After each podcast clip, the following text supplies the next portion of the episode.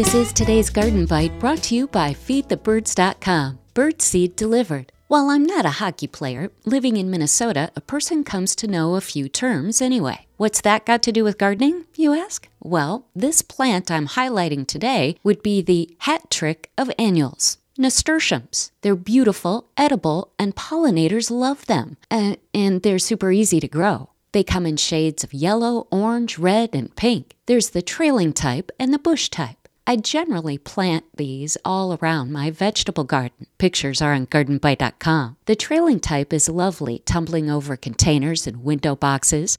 They could also be trained up a trellis. The bush type makes a great filler in containers. At this point, you can plant seeds directly into the garden. This is my method.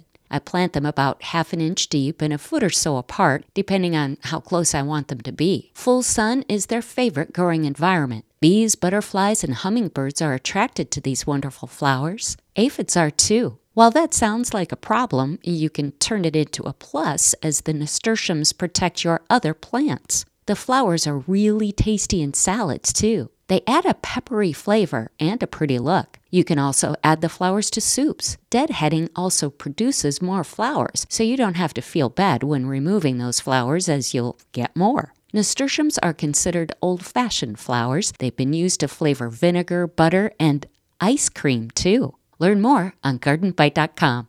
If you're new to feeding birds, feedthebirds.com is the go to place to learn all about feeding them and keeping them healthy. FeedTheBirds.com birdseed is blended daily and delivered right to your door. Skip the middleman and get the best blends to attract the birds to your backyard. That's FeedTheBirds.com. That's today's Garden Bite. I'm Terry Knight.